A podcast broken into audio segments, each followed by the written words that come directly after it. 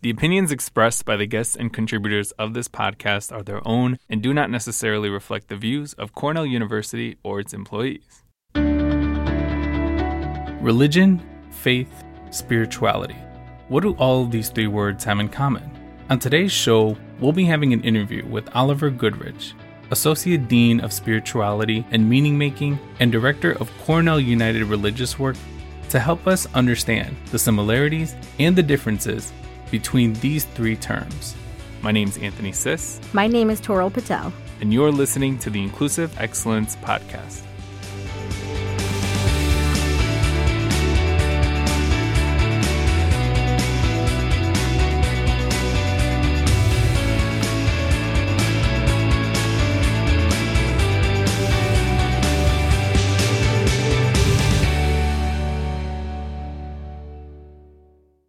Oliver, thank you so much for joining us on today's show.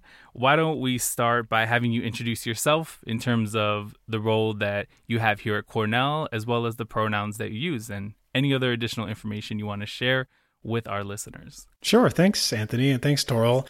My name is Oliver Goodrich. I use the pronouns he, him, and I serve as the Associate Dean of Students for Spirituality and Meaning Making and Director of Cornell United Religious Work.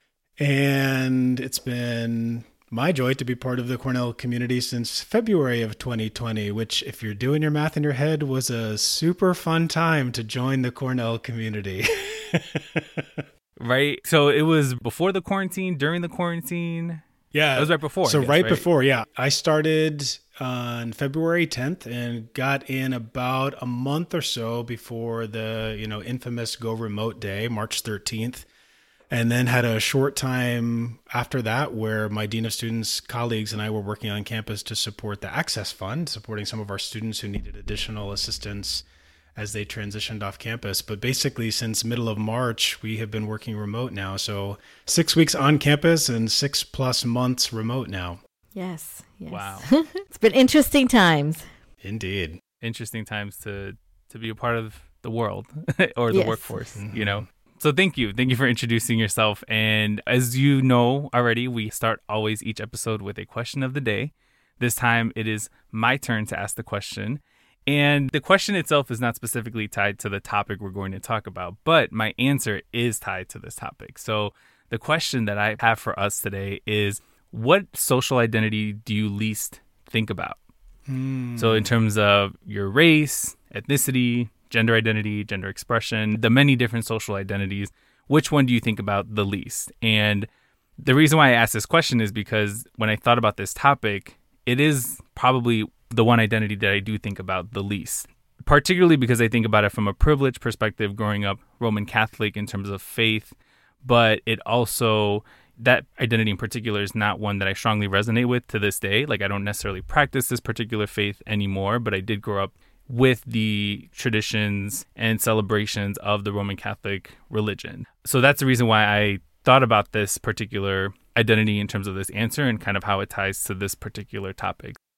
Yeah, for me, I don't know that it's something I think about the least, but maybe something that I talk about the least is definitely my religion and faith. And I think it's just because I truly feel like it's one of those things that I don't have to really share with anybody. It is part of who I am. And, you know, it, it does take up a lot of space in my life. It's also something that doesn't impact me on a day to day basis. So I guess it's one that I don't talk about. So I think for me, same thing, that it's just not something that I, I think about a lot just because it is just ingrained in who I am. But also in terms of conversations and stuff, it's just not something that comes up a lot for me. This is fascinating conversation. And it's really interesting to hear both of your responses. Because of the work that I do in Cornell United Religious Work, hardly a day goes by that I don't think about religion and spirituality. My personal spirituality is very much a part of my daily life, and I try to engage in spiritual practices. And most days I'm talking with students or colleagues about their religious identities. So my answer will probably be different than both of yours. And in my role as part of the Dean of Students team, we are often accompanying students in conversation around the intersection of their identities, right? Their race, ethnicity, their socioeconomic status, their sexual orientation, and gender. And in various ways in those conversations, different social identities that I hold come out in different ways. But I would say one of the identities that I hold that I probably reflect on the least and is least salient in the work that I do is probably my ability disability status. I identify as an able bodied person, at least temporarily. And particularly in this work from home climate, I am not in spaces where I'm encountering disabled folks. And I find that it's not on my radar in the same way that it was when I was inhabiting this shared public space of Cornell's campus. So I think that probably would be the one that I'm thinking about least actively, and certainly an area where I still want to grow and strive to be a better ally and advocate for our fellow community members and for our students. Yeah, I'm super glad that you brought it up, Oliver, is that different identities kind of show up in different moments in different spaces and definitely take more precedent than in other spaces. But I do think that for myself, you know, going back to this religion piece, faith piece, that, you know, it's not something that I think about as a barrier in a lot of spaces or even as something that I feel the need to talk about. But it is something that, similar to what you were saying with ability and being a stronger ally, stronger advocate, it's definitely something I'm trying to strive for in my own personal practice as well, as well as in the work that I do professionally. And so part of why we're doing this show, right, is to be able to talk about this topic in a way that I think allows people to feel like they're also being heard because I do think that this is a topic we're 20 something episodes in this series and we haven't really talked about this. I'm super excited to have a conversation with you about this particular concept of, you know, we talk about a lot of things spirituality, there's faith, there's religion. But before we get into that particular piece, I also wanted to ask you a little bit about the office that you work in in terms of the you know the name i thought was really interesting when i first heard it right so the office of spirituality and meaning making so why don't we start there in terms of your approach the philosophy of your office you know what is it exactly that that name entails and what was the intentionality behind that yeah, I love the name and I find it to be really intriguing too. I was, when I applied for this job a year ago now, so back in the fall of 2019, I remember seeing the position title and reading it and just almost laughing out loud at how like silly and exciting this title was. A friend of mine joked that it sounded like something from Willy Wonka, right? Like we are the dreamers of dreams. We are the makers of meaning. Yeah. Um, yeah. Just it's just like too good to be true kind of title. The history, as I understand it, goes back. Well, so Cornell United Religious Work was founded in late 1920s in 1929. It's the first of its kind intentionally multi faith college campus ministry organization in the US, right? So, really groundbreaking work. And it sort of runs counter to the narrative of people who think of Cornell as a non religious space. And certainly that was part of how Ezra Cornell founded the institution, as I understand it. But people think of Cornell as somebody who didn't want religion to be a part of a Cornell education at all. And my understanding and the research I've done in conversations with chaplains is that actually Cornell himself was a spiritual person, was a deeply religious person, and wanted spiritual formation to be part of any Cornellian's experience. He just didn't want any one particular religious group to have a controlling interest in the conversation. And so, from very early in the founding of the, the university, we had different religious groups sending pastors and rabbis. Initially, it was just uh, Jewish and Christian folks, and it's expanded over the years. But sending religious professionals to support students so they could have religious practice and spiritual practice be a part of their holistic education and their time at Cornell it wasn't until the 2000s, until this century, that uh, we broadened the name to this idea of spirituality and meaning making. That came about under the leadership of our former Dean of Students, Vijay Pendakur, who was reading some of the research and data that was coming out. You know, a lot of folks will point to the data coming out of the Pew Research Forum, which is showing a decline in religious affiliation from a lot of groups, particularly from the the major religious groups, right? Those have been on decline for a number of years now. And a lot of chaplains nationally are trying to grapple with what what does this mean for engaging students around spiritual formation. And Vijay had the insight that even if people didn't formally affiliate with a religious institution, it didn't mean that they didn't have a desire to understand spiritual practice or to engage in meaning making kinds of practices. And really, we just needed a way to create an opening for those students to find a space in Cornell where they could engage in those conversations.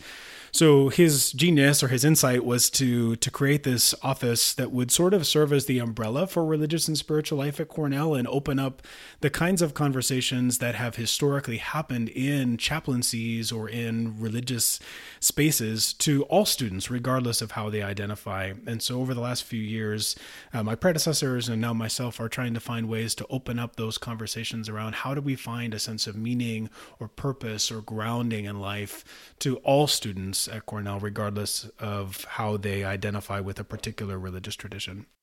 That is fascinating. I feel like I just learned so much about Cornell's history in that story. Thank you for sharing that.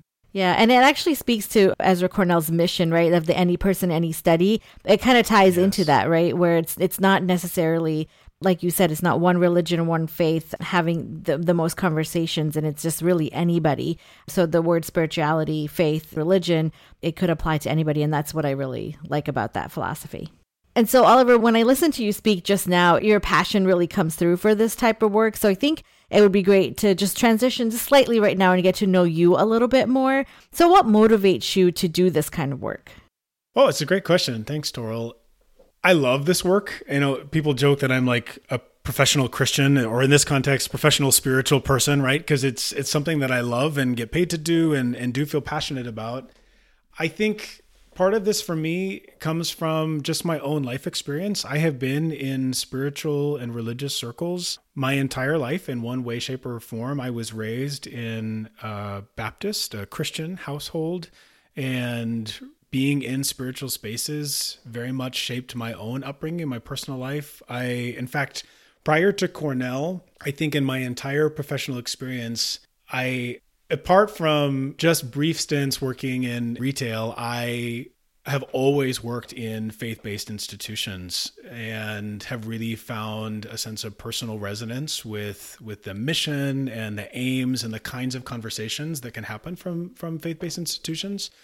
So it's sort of unique for me to be in a place like Cornell, but for me, it comes from having seen the value that spirituality can offer to people to help uncover and unlock a sense of purpose and passion about not just what they do, but why they do what they do. I had a professor in graduate school who encouraged us to think about having a sense of like a personal mission. And he actually invited us to write a personal mission statement.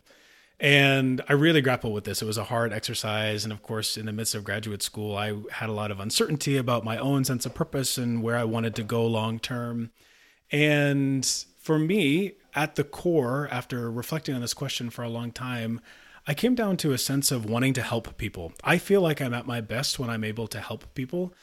And my sense of mission is to help people find their purpose. And I believe that spiritual spaces can really do this when they're at their best. We all know from the news, if we're reading the same news, that religious organizations haven't always done a great job about this. But I believe that there is a kind of unique space that happens in spiritual life on a college campus because of the fact that we have this academic freedom and and a certain kind of liberty with regard to these conversations that really is generative and opening and can help people dig down and find some deep truths for themselves that can really shape their actions and their attitudes and their way of being in the world. That is really great. I really love the concept of kind of coming up with your own personal statement. And so, just to, for some general advice, like for somebody like me, I don't have one, right? But it would be kind of cool to create one for myself.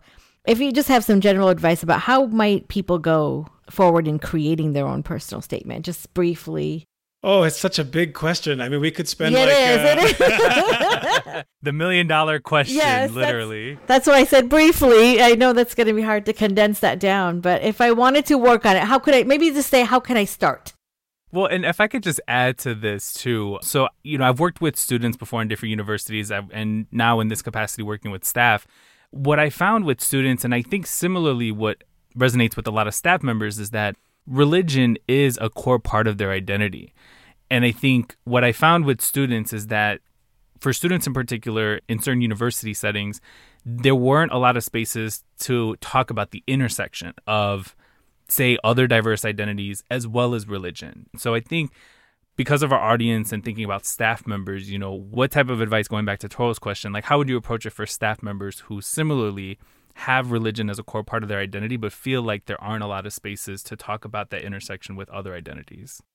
It's such a good question. And I, I'll try to answer it as briefly as I can, but I do hope we can come back to the intersection of religion and other identities, Anthony, because it's such a, a, key thing and there's so much there to unpack. But so the quick answer in terms of spirituality and mission, uh, right, or like a personal mission statement, as as Toral asked about, so much of the work that I do in spirituality is about trying to find a common understanding of spirituality and really getting down to an understanding of this that everybody can access. And one of the access points to spirituality that I have found is around the idea of values, right? All of us have values. Sometimes this gets co opted in political conversations to mean a particular thing, but values is sort of just a neutral term. All of us have things that are core to how we see ourselves and the core to the way that we interact with others in the world. And so I think a really helpful exercise for anyone who wants to understand their personal sense of mission would just be to sit with what are some of this this question of what are some of your core values? I do an exercise with students. I've done this with staff sometimes where I give a list of like 50 or sometimes 100 depending upon how much time we have, different values that people commonly hold and ask them to start, you know, can you narrow that list of 100 values down to 30 that are really interesting to you. And then after we take 10, 15 minutes for that, we cut that list in half again down to 15. And then we go through another round and we cut it down to seven. And then maybe if you're really feeling lucky, can you narrow it down to three core values that you just can't imagine your life not being about? And I think if anybody is willing to go through a process like that to really boil down to the absolute essence of what their core values are, as hard as that exercise is, it's really clarifying to bring to the surface what is most core to who you are and how you operate in daily life. So, an activity like that could be helpful to you, Toral, or to anyone who wants to understand a little bit better what their mission or purpose is in life. That's definitely great because I. I've done those kinds of activities before and they have been very helpful, like really eye opening because as you keep narrowing down, you were like, oh, well, I didn't realize this was going to come right to the top, right? And as you go through that process. And even for folks who have done it before, I think it's helpful to do again and do every so often to revisit this. Our our values sometimes change over time, right? In the same way that some of our identities can change over time, so can our values. Personal anecdote briefly. I would have always said that social justice or racial justice were among my core values, but I don't know if they would have made top five or top three. Uh, and maybe that in part is due to my white privilege in this space. But particularly over the course of the last six months, as we've seen the racial awakening in this country and the wave of protests after the deaths of George Floyd and Breonna Taylor and others, racial justice has really risen to the surface to me. And I'm in a situation now, a professional position where advocacy and education around these topics are such a core part of my work. It's really become a core value in a way that I don't know that it was prior to this moment. So, just as one example of ways that our values and our center of gravity sort of shifts on these topics over time, and it's a good exercise for us to continually engage in. Thank you so much for that advice. I really appreciate it, and I think our listeners will definitely appreciate it too. We've been saying a lot of, you know, faith, spirituality, religion and I've always struggled with how to use certain terms or which term is more appropriate to use in certain spaces. So I recognize that there are three different terms. And I also recognize that, well, there might be some overlap, but I also think there are significant differences in these terms. And so, you know, before we get any further on this topic, how do you view the distinction between these three terms? Super important topic, Anthony. I'm glad you brought it up. And I have noticed too, even in this conversation, we're using them sort of interchangeably. And I think many of us do that in, in everyday language religion, as I understand it, and sort of is the easiest place to start, religion is an institutionalized set of stories and values and actions and attitudes and rituals that have to do with a worldview and a way of seeing ultimate reality that a group of people hold in common together, right? So if we talk about specific religions, we can talk about Judaism and Islam and the Sikh tradition and Christianity, right? All of the major world religions that we think about. That is slightly different than faith. And, you know, I recognize as someone who identifies as a Christian that is a majority religion in the US context. many of us have a sense of personal choice and agency around choosing religion, but that's not necessarily true for all people in all contexts. And so I think of faith as having sort of a, a personal connotation and particularly a connotation of choice around it, where I think a lot of folks for example, some of our Jewish students, their identity around Judaism is as much cultural as it is religious. There may or may not be a faith or spiritual component to their Jewish identity. And that would be true of some of the other the other religions as well. So I think it's helpful to sort of draw a distinction between religion and faith.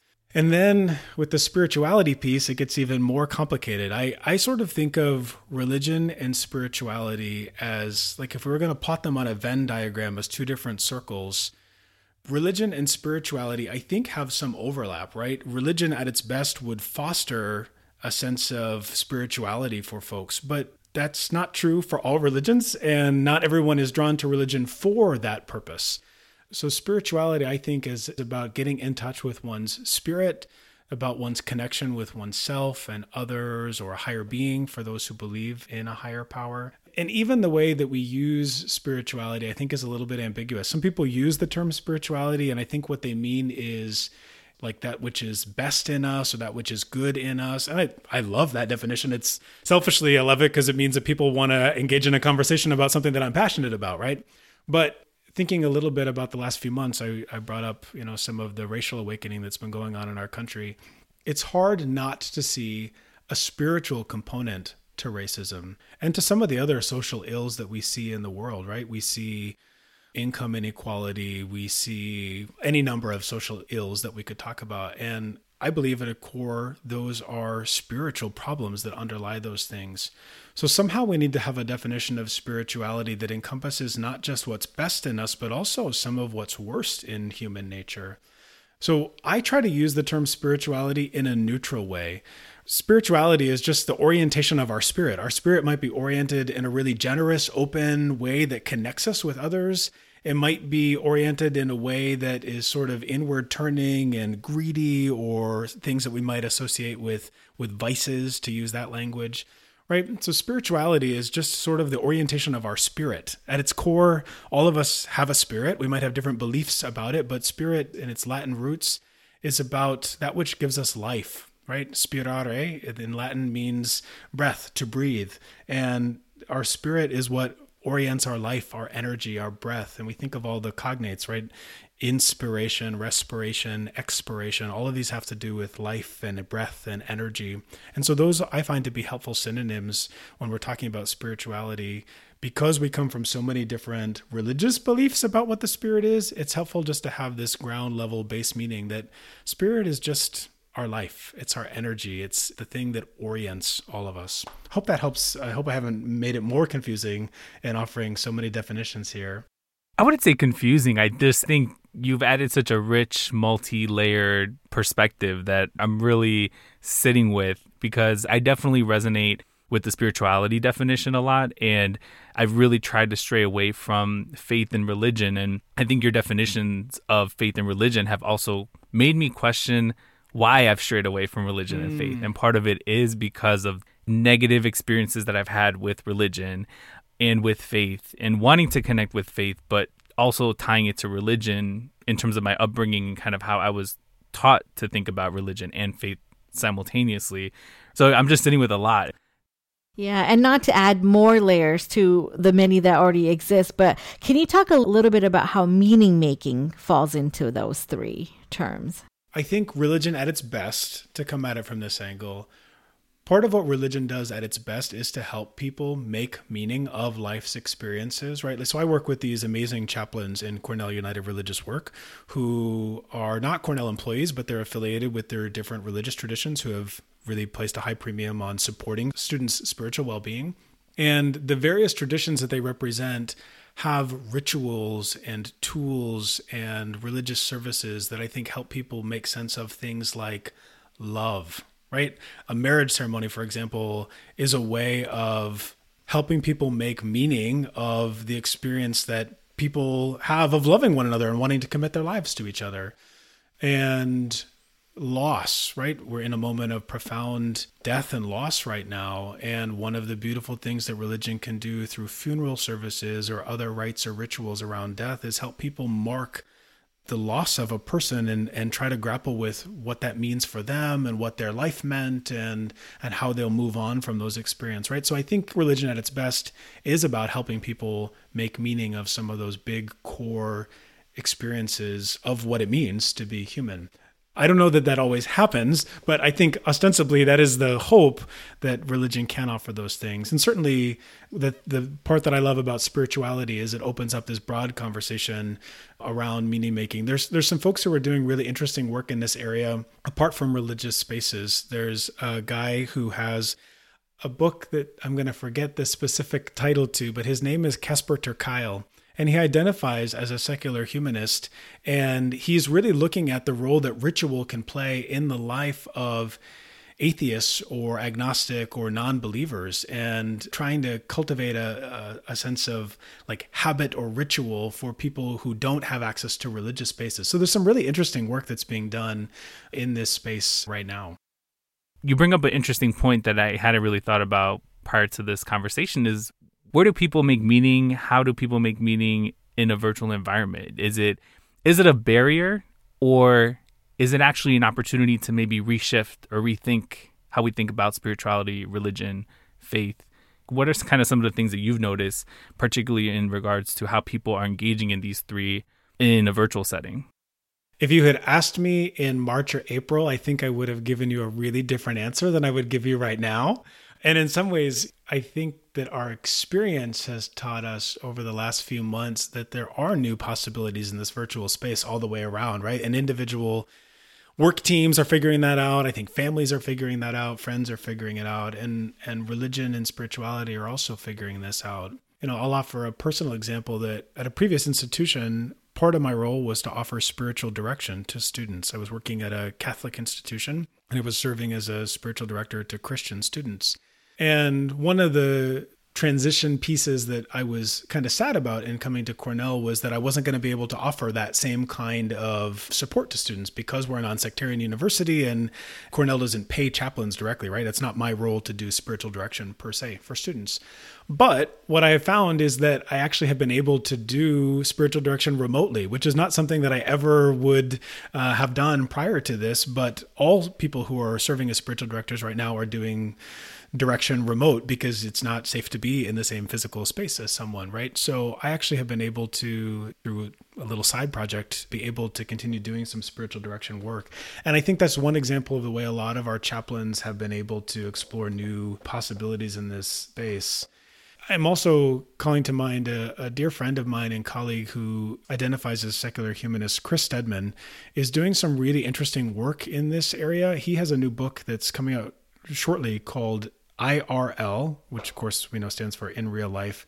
It's called IRL, Finding Realness, Meaning, and Belonging in Our Digital Lives. And in this book, Chris is really exploring, particularly this topic of what it means to have some self reflection about the ways in which we use technology and social media and the various connection points we have online to look at them as ways in which we are trying to, in fact, make meaning and form connections with folks. And he offers all kinds of different examples about how he's done that as a queer person, as a secular humanist. And I found it to be a really just challenging and thoughtful read to examine some of my own personal engagement with social media and ways in which how we engage with social media is actually it represents a way in which we're trying to make meaning of the world and ourselves and our relationships. Yeah, that's something to me that's been fascinating. And I'll just share a quick story for myself. My mom was sick for a while. And so we were having a prayer done for her in India. And I was able to WhatsApp in to the prayer. So it was being done at a particular temple in India because a temple is located there. But for some reason, like because of the technology that exists, we were able to follow along in real time on WhatsApp through, you know, video and what was happening. And we were able to do all of the actual components of the prayer here in the States. It's just fascinating how creative we've been able to become through technology. Toral, and just for our listeners too, so that they're aware, what religion do you subscribe to or are part of, just for context? Yeah, so I do follow the Hindu religion, so it's Hinduism. where in this conversation is there space for people who don't subscribe to a religion? Is there space for people to make meaning, even if they don't have a specific connection to spirituality or to religion or to faith? I very much think that there's space for all folks to be a part of this conversation. And the way that we approach the conversation might be different based on our background and our experience with a particular religious or ethical tradition or non tradition. But I do think that there's space to open this topic up to everyone. Chris Stedman, who I mentioned earlier, is coming to mind. He and I first met back when I was in graduate school over a decade ago, and he was at that time writing a book called Faitheist which was a little bit about his own journey into interfaith spaces as a person who identified as an atheist, right? Might, some people might think like, what business does an atheist have in an interfaith space, right? Don't you have to have faith to be in an interfaith space? And Chris's real insight was that atheists still care about their values. They still care about working together for the common good. And you don't have to hold a religious identity or set of beliefs to participate in not just those conversations, but in action to make the world better, right? He has a funny line. He says something about like, you don't have to agree in the afterlife to work together for a better this life. And the term faitheist is in the same way that many queer folks have reclaimed a term that's meant as an insult to then become a positive identity marker. Chris reclaimed a term that's meant as an insult that people in some secular humanist circles will say like oh you're one of those atheists? You're like sympathetic toward the religious people? Oh you're a faitheist so he he took that term and reclaimed it as a positive identity marker to say yeah i do actually have faith in something. The thing that i have faith in is humanity and in our shared common life together. So I offer his story as one example, and I don't think Chris would mind me saying it since he's written a book about it and we've talked about it a lot. Here at Cornell, I think some of the most interesting conversations that I've been able to have in the short time that I've been here have been with students who don't subscribe to a particular religious tradition, and that's not been part of their own personal narrative. They deeply grapple with the same questions that I think all of us grapple with. How do we make meaning of suffering? How do we find a sense of purpose? What is my place in this larger thing, right? And I can't imagine not having non religious people as a part of that conversation. I also am a person, of course, this reveals some of my bias that I think the more voices we can bring to the table, the richer the conversation that we have. So I tend to want to be a person that facilitates the, the most amount of people that can be in the conversation as possible. But those are some of my initial thoughts about that. What do you think, Anthony? I'm curious what, what your thoughts are about this. I don't really have many thoughts. I do think, from an inclusion perspective, and as somebody who outside of this professional capacity as a training specialist, I similarly feel that there's room for everybody and anybody in any particular topic. So, for example, I remember speaking to a staff member once encouraging them to listen to the episode we did on expecting a baby during a pandemic that we did a few months ago. And their response was, well, that doesn't relate to me because I'm not in a relationship, I'm not expecting. And I was like, but I think there's a lot of valuable information that you can get from that conversation just by listening to it. And the person did, and then they realized, like, wow, I learned about how to be a better advocate and all this other stuff. And so I think similarly with atheism or just with any identity, there's always room for people to engage in a dialogue and in a conversation. But a large part of it is really centered on how do you include them? How do you intentionally include them? Which is what inclusion is about, right? How do you intentionally invite people to be a part of the conversation? Which then also ties to this notion of belonging and how do you encourage people of all perspectives to be heard, to be valued, and to be seen. Because nobody wants to engage in a difficult conversation or dialogue and not feel like they're being heard or acknowledged. So, in general, that's my approach to the work that I do, to the trainings that I do in both the professional capacity as well as in a personal capacity, that there is space for everybody. And I think at the core of being human is that connectivity. and that's something that I've learned in my personal life. I've learned that in a very interesting way that I'm, you know, I'm a very extroverted person, but even for folks who are introverted, like they still crave connectivity. They still crave connection with other people, whether that's virtual, whether that's in person. And this pandemic, I think, has made it really challenging for people to connect because we've been so used to in person connections and now we've had to translate those in the virtual space that for some people it, that transition and that translation has been really difficult that doesn't answer your question, but I think that that uh, you know I think the part of your response that I really resonated with is that we have to invite people in, and especially with everything that's going on in the world. It's calling for a greater, I think, awareness and understanding of empathy at a global level that we haven't seen before. So that's my long winded answer.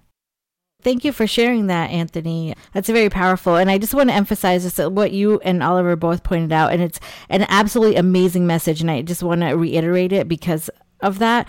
That though we're talking about spirituality, faith, and religion today, this concept of our values, right? Things that we all have in common that allow us to kind of still connect with each other and actually build relationships with each other beyond things that we don't have in common, right? So even though we have different religion, religious beliefs or different faiths that we believe in, I think that applies to other identities in our lives as well. So though we might have different political views, that doesn't mean that we can't find the common grounds to actually connect with each other and build a relationship even beyond the differences. And so I think that's an absolutely amazing message that a lot of people need to hear. And if those of them have heard it, just I want to reiterate it because I thought both of you stated that and I thought it was great.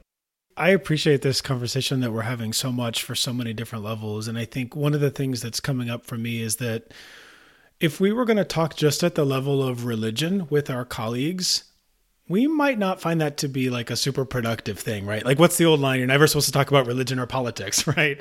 Um, yes, and yes. particularly, which is actually the reason why when I went to undergrad, I actually studied government because I wanted to understand why people always said that. My dad, especially, I mean, to this day, he still says it. You can't talk about religion and politics, and that for me, even as a young child, I associated the two very much so, and uh, so I went to college, studied it, and then went to my dad and said, "Hey, guess what?" you can't talk about politics without talking about religion in some parts of history. so, yes. you know, yes. preach. Yeah. Yeah. You're speaking my language. So it's hard to talk about religion. It's such a loaded thing. And it's, I think, in some ways, it's so deeply personal to us that it's hard to talk about in social space. But if we can open up this meaning making part of the conversation, I think that allows us to identify commonly held values and shared values that allow us to connect with humans across difference, right? Like Toral, you were sharing the story earlier about your family in India saying these Hindu prayers for a loved one who's suffering right now. Some Christians, right? I identify as a Christian. Some Christians might hear that and say, well, I don't believe, blah, blah, blah, blah, right? And they would have a theological, religious answer as to why that belief is different than their own. But at a human level, I hear you share that story. And what I hear is, wow, how amazing that we're in this moment that they're able to rally their family and connect across thousands of miles and create a space where they can celebrate and care for and say words of healing for this person that they care about so deeply. And that's, I have a different way to do that as a Christian, but I actually have the same values, right? And I think those transcend some of our religious differences. So if there's a way that we can approach the conversation at this profoundly human level, which I would add, I think a space like Cornell allows us to do in a way that some of our religious traditions don't necessarily do, right? I identify as a queer person, and that's a really hard thing to talk about sometimes in Christian spaces or in, in many religious spaces. But in a higher education setting, I'm encouraged to bring my full self to the table, especially these invisible identities that I hold, right? Identifying as a gay person, identifying as a Christian. People don't see those things about me unless I choose to disclose them. And there's a level of safety, I think, in a higher education space. It doesn't feel quite so religiously or politically loaded as other spaces um, and allows for just a different kind of sharing. And I think, back to your point, Anthony, a different level of just human connection, one person to another. Yeah, I share this. Not many people know, but as I just shared that, you know, I practice the Hindu faith, and yet my kids actually go to Catholic school. Love it. And and we talk, yeah. So we talk, and Anthony, I've talked about this a lot, and just the things that my kids learn versus things that you know that I teach them about Hinduism, and how there are so many different similarities. And people ask me all the time, like, doesn't that confuse your kids, right? In terms of them learning about two different religions, and I say, you know, at the end of the day, my kids learn how to be good people. And to me, that transcends any religion, right? So it, it would be the same things that they would learn in Hinduism and the same thing that they're learning in, in the Catholic school is just ultimately they're learning how to be good people. There's lots of conversations that I have with my kids around religion and faith and spirituality just because of what they're learning, right? Constantly they're surrounded at least by two religions on a daily basis.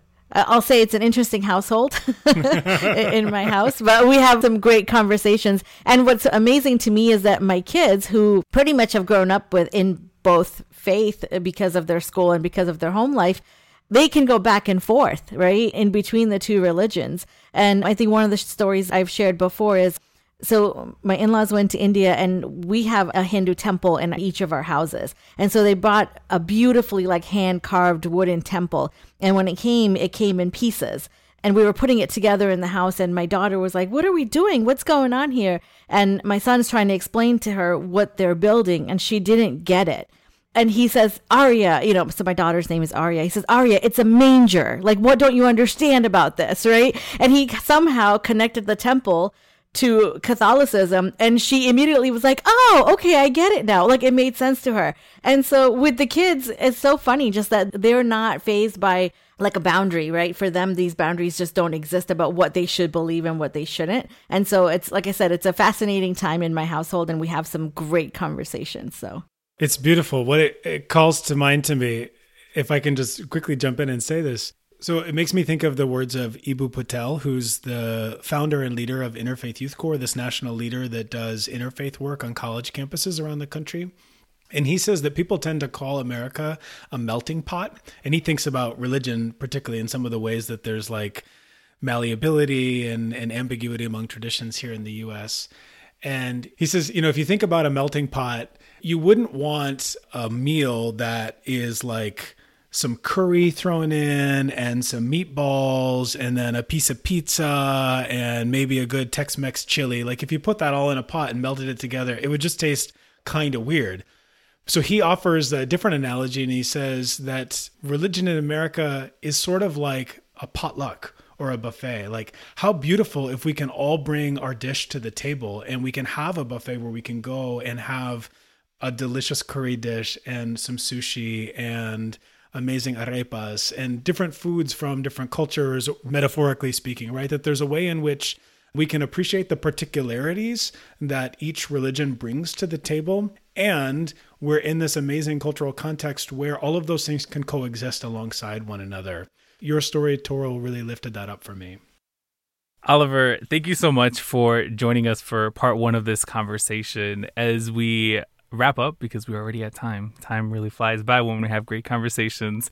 Like, what's a takeaway? What is it, like a final message that you want people to take away from all of the different things that we've talked about? But particularly, I think going back to this notion of understanding the differences and the similarities between spirituality, faith, religion, what would be like a message that you would want to deliver to our listeners?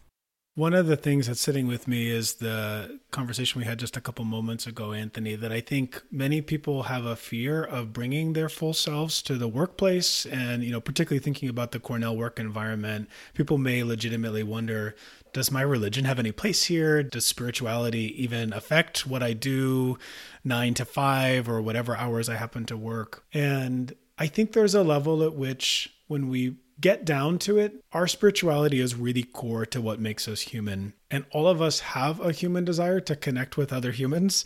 I think that is sort of core to who we are. And I want to believe that when we can share those things that make us most human with one another, that it actually allows us to connect. And I love the idea of thinking through if we were able to create a workplace where people felt safe to bring their whole self, their visible identities and their invisible identities, and safely share those things with one another that it actually would like fuel our connection and our desire to be more productive and closer working relationships with one another. I really think it could be a beautiful thing to have a workplace that would allow those kinds of connections to happen. And just would be a beautiful thing to see that take shape. So i would just encourage people to feel like they can bring their whole selves to the work environment and to their time at cornell and, and that spirituality has a place in that.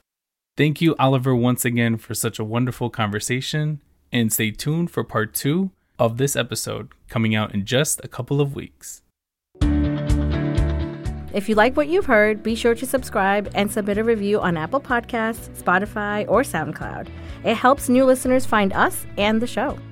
Also, if you or a fellow colleague would like to be interviewed for an upcoming episode, please email us at ie-academy at cornell.edu. My name is Toral Patel. My name is Anthony Sis. Thank you for listening to another episode of the Inclusive Excellence Podcast. This podcast is a production of the Department of Inclusion and Workforce Diversity in collaboration with Cornell Broadcast Studio.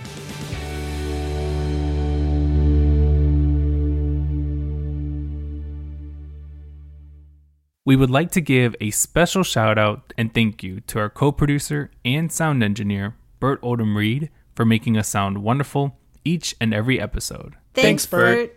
Truly, thanks, Bert.